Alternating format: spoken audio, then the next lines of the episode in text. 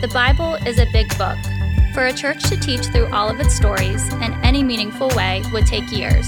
So, what usually happens is certain stories and characters slip through the cracks. For those of us who have spent any amount of time in church, we probably know a good deal about Abraham, Moses, David, and Jonah. We certainly should know about Jesus. But there's a good chance we haven't heard much about Deborah, or Phoebe, or Mary, or Priscilla. So, in this series, we hope to rediscover the important and often untold stories of women in the Bible we appreciate you listening. May these stories compel us all to contemplate the beautiful and sometimes overlooked diversity of God's people. We are more than half the church. Okay.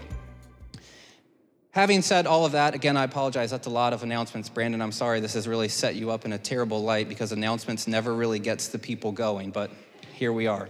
I'm really excited tonight to not be preaching but not because I get a week off. I'm really excited to not be preaching this week because one of our very own is back into the fold.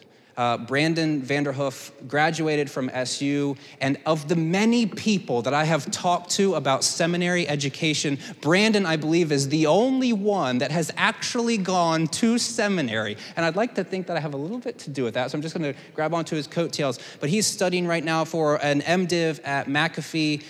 School of Theology, which is associated with Mercer University in Atlanta. Uh, he's going to be continuing on in our series called Half the Church The Important and Untold Stories of Women in the Bible. And tonight he's going to be talking about Deborah mainly, but maybe getting into some other characters as well. So I'm going to have Branden come on up. I'm going to pray for him, and then we are going to let this man give us the word.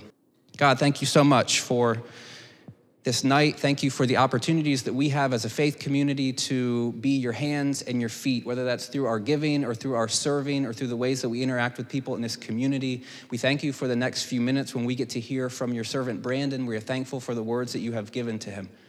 God, we're also thankful for the Bible and the stories that it has for us that were written so long ago that still holds meaning for us even today. May our lives be disrupted by your truth May we leave here excited and impassioned to follow you in a way that we haven't before. May we see your son not only through Branden, but through the things that he teaches us this evening. May your spirit empower him and illuminate our hearts to receive whatever it is that you have for us, God. We're thankful for who you are. We're thankful for Jesus. We're thankful for the life that we have that's only in and through him.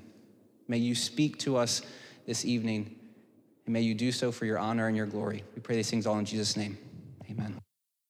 I first want to thank Josh and Doug for this opportunity. Um, you, many of you guys don't know me, but this community has really shaped my faith and transformed me um, and what it means to be a follower of Christ.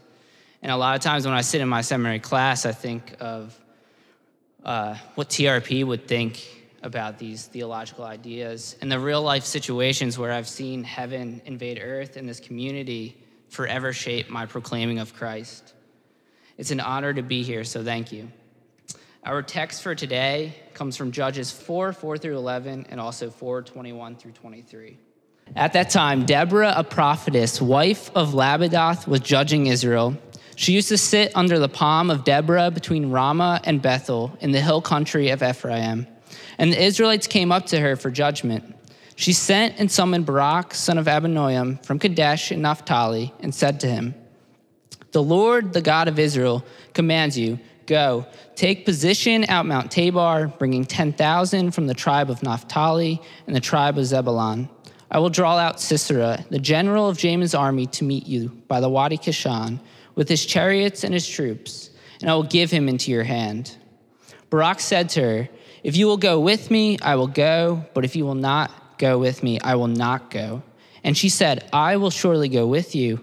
Nevertheless, the road on which you are going will not lead to your glory, for the Lord will sell Sisera into the hand of a woman. Then Deborah got up and went with Barak to Kadesh. Barak summoned Zebulun and Naphtali to Kadesh, and 10,000 warriors went up behind him, and Deborah went up with him. Now Heber the Kenite had separated from other Kenites, that is, the descendants of Hobab, the father in law of Moses. 21 through 23. But Jael, wife of Heber, took a tent peg and took a hammer in her hand and went softly to him and drove the peg into his temple until it went down into the ground. He was lying fast asleep from weariness and he died. Then, as Barak came in pursuit of Sisera, Jael went out to meet him and said to him, Come, and I will show you the man whom you are seeking. So he went into her tent, and there was Sisera lying dead with a tent peg in his temple. So on that day, God subdued King Jabin of Canaan before the Israelites. This is the word of God for the people of God. Oppression of the people of Israel by a foreign leader. The people of Israel try to break free from their captivity. But in order to break free, something needs to stop chariots that are trying to use military force to stop them. The Lord intervenes and sends the chariots into chaos by the use of water. These are characteristics in the judge's story, but they also point back to the deliverance of Israel out of the land of Egypt.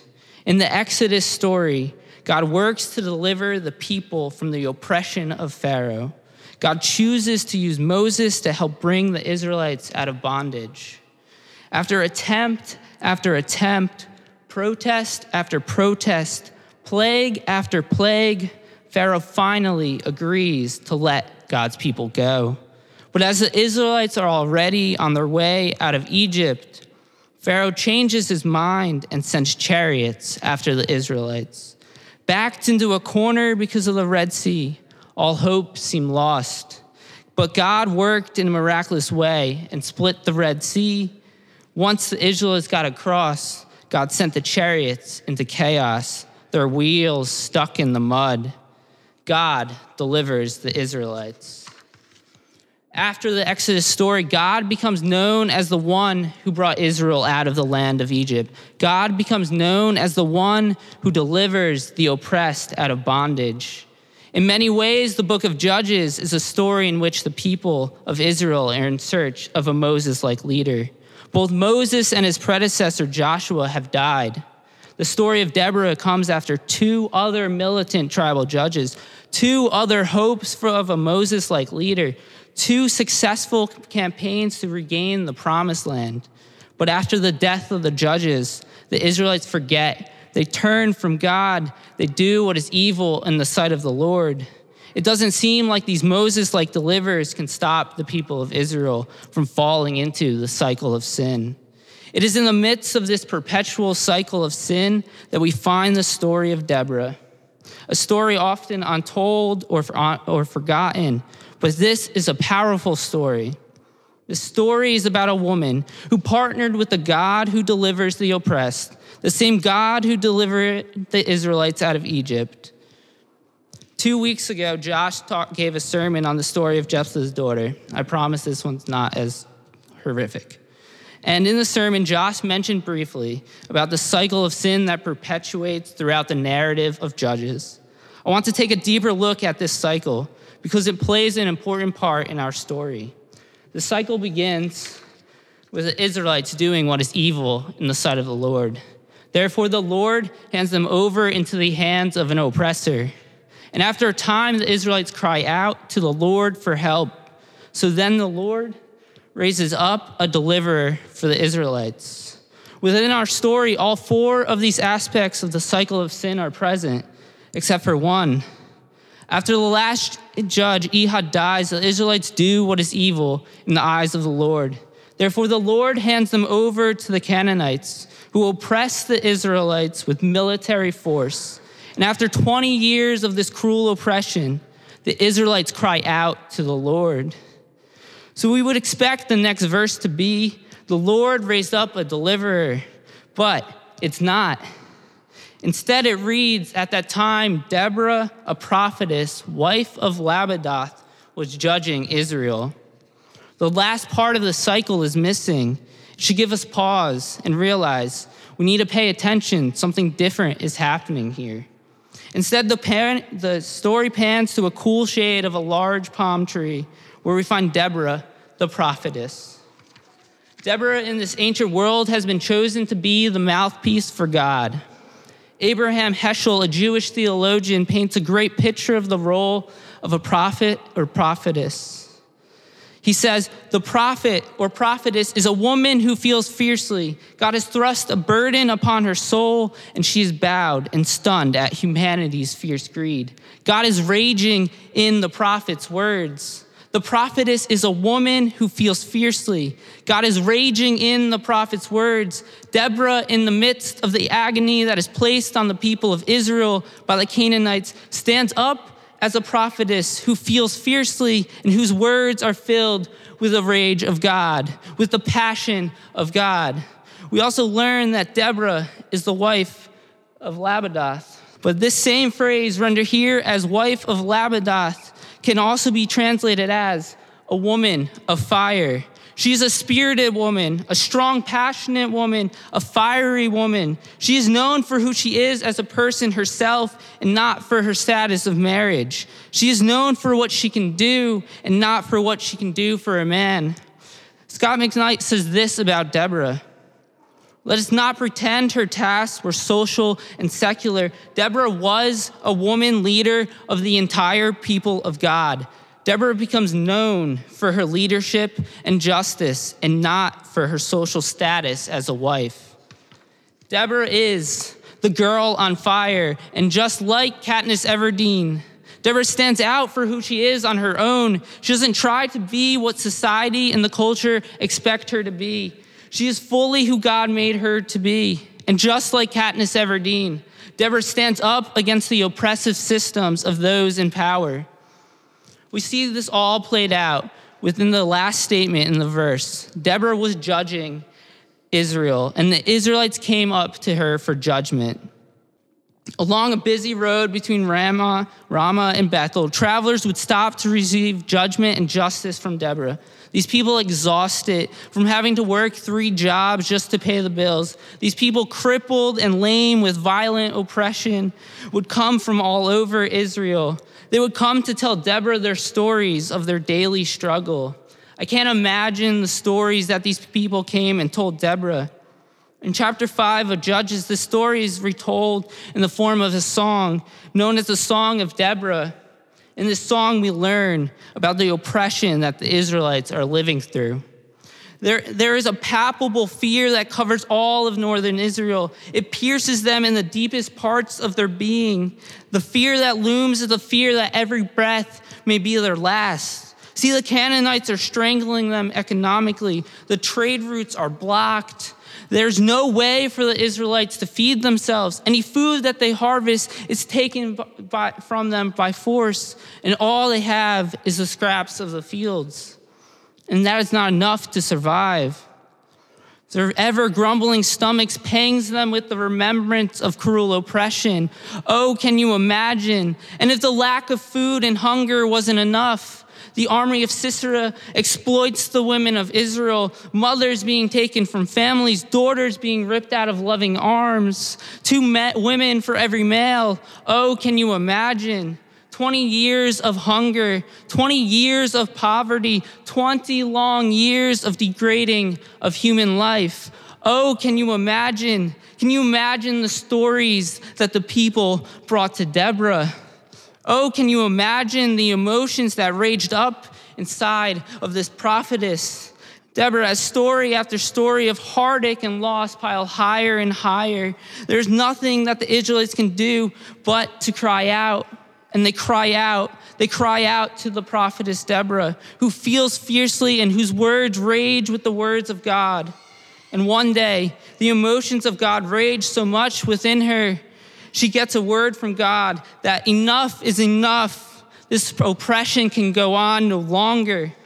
We can take a lesson from Deborah. We can learn how to listen to those who are hurting. It might mean crossing the hall of your dorm and getting to know the person who seems so strange and different to you. It may mean crossing this very aisle, letting generations feed generations, learning about other people's experiences.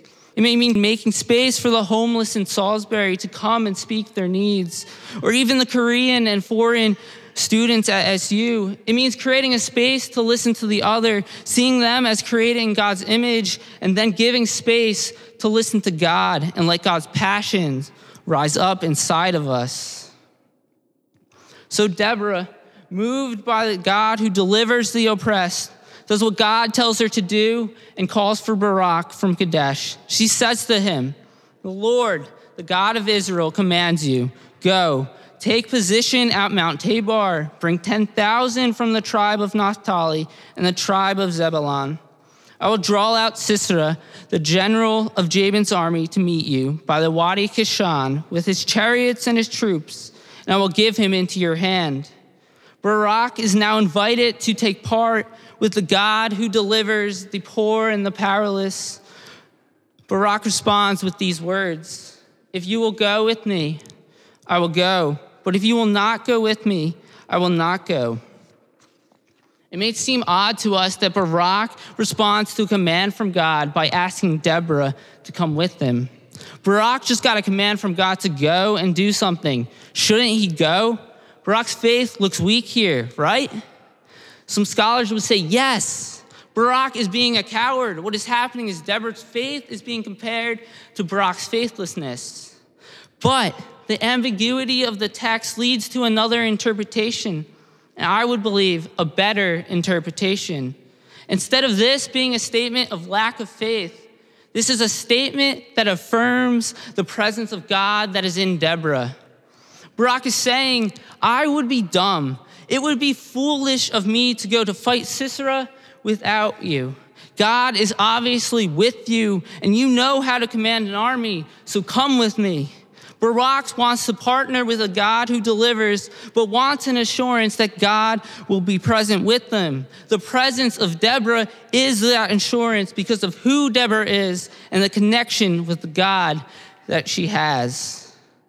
Deborah responds to Barak's request to go with him, saying, I will surely go with you. Nevertheless, the road on which you are going will not lead to your glory, for the Lord will sell Sisera into the hand of a woman. The fact that a woman will get the glory and not Barak is not a punishment against Barak. In many ways, Barak is almost a filler character to help move along the story to its climactic, dramatic, and surprising end. Women play a bigger role in this story than men. Barak, although he is a strong military leader, will not be the final victor. A woman will take that honor. Barak will not be the one to get the glory, a woman will. In this culture, Barak's reputation may be diminished. The chance of Barak's name to go down in history, the chance of Barak's name to be sung by all of Israel for the rest of time is gone. When you turn over to the Song of Deborah in chapter 5, Barak's name is only mentioned once. It is Deborah a woman named Jael, and it is God who ends up getting most of the praise. Barak is sacrificing his own glory here to partner with the God who delivers the oppressed. For Barak, where God is moving is more important than what society or religion may believe things should be. It begs us to ask are we holding on to what we think is right while God is off doing something else? Maybe we need to step back and see where God is moving that may mean letting other voices be heard. That may mean making friends with the person that you dislike the most. To do these things may mean that you have to make a sacrifice. It takes time to go to those who are hurting. You may need to sacrifice the idea that you know the right answer. It takes sacrifice of time and energy to go to Epoch and work with the children. It takes time and sacrifice to help here at TRP. It takes sacrifice to realize that in the way of God, we are better together than on our own. Barak shows us that partnering with God isn't always comfortable, but Barak is willing to make the sacrifice. The passage moves along with both Deborah and Barak going up and summoning the tribes of Zebulun and Naphtali. Placed between verses 10 and 12 is what appears to be of random information. In verse 11, it reads Now Heber the Kenite had separated from the other Kenites, that is, descendants of Hobab, the father in law of Moses. This information is placed here and then just left. In some ways, it's like an episode of This Is Us, where they're showing you what's going on in the present, but then flash back to the past and show some symbol, some item, or event, and then flash forward to the present again. You know what is shown in the past will somehow connect to what is happening in the present. And at the end, you are completely surprised and excited. I mean, really, if you were being honest, though, we aren't that surprised anymore because every episode is basically the same format. But, anyways, this is what's similarly happening here. The information about Heber the Kenite is being placed in now, but it isn't until later that the importance of it's revealed. It's great storytelling. It gets us excited when we make the connections later on. The story flashes back to armies preparing for battle. One day, as the Israelites camped, waiting patiently for a word from the Lord, Cold, hard rain fell from the sky, riverbanks bursting forth with rushing torrents of water. On that day, Deborah, drenched from head to toe, water dripping down from her chin, yelled to Barak, Up, for this is the day on which the Lord has given Sisera into your hand. The Lord is indeed going out before you. With the heart of a warrior, Barak went up to meet Sisera's army. And then it said the Lord throws Sisera's army and all his chariots into a panic before Barak. The chariot's wheels stuck in a mud. The greatest military technology of the time becomes useless against the power of the God of Israel. Bloodied and beaten, all the Canaanites can do is flee in hope of escaping the fierce blows of the Israelite swords. Sisera flees and runs like a coward. And where does he run but to the tent of Jael, wife of Heber the Kenite? The same Heber the Kenite that was slyly mentioned earlier within the story. The same Heber the Kenite who had separated himself from the other Kenites. The same Kenites in which Sisera thought were his allies. However, Jael will quickly show that her true loyalties lie elsewhere. What transpires in the tent of Jael is gruesome. It is difficult for us to understand. It seems as if Jael is being a great host. She kindly invites Sisera in. She gives him a place to rest. But the problem is that by the very act of Sisera asking for water, he's violating hospitality customs of the time. And then he asks her to lie. And at that very moment, hairs on Jael's neck stand up. Something is not right. Jael knows that she is in danger. The man in her tent is a threat to her life. Taking a deep breath, Jael prepares herself for what must be done. Jael knows what Sisera has done to so many Israelite women. If this was any other day, if Sisera was not so tired from war, Jael would be the victim. Closing her eyes, her friends that have died of hunger and violence flash before her eyes. Palm sweating, she grabs the closest thing in arm's reach a tent peg and a hammer, the same two things that she had used to build a tent to protect herself earlier.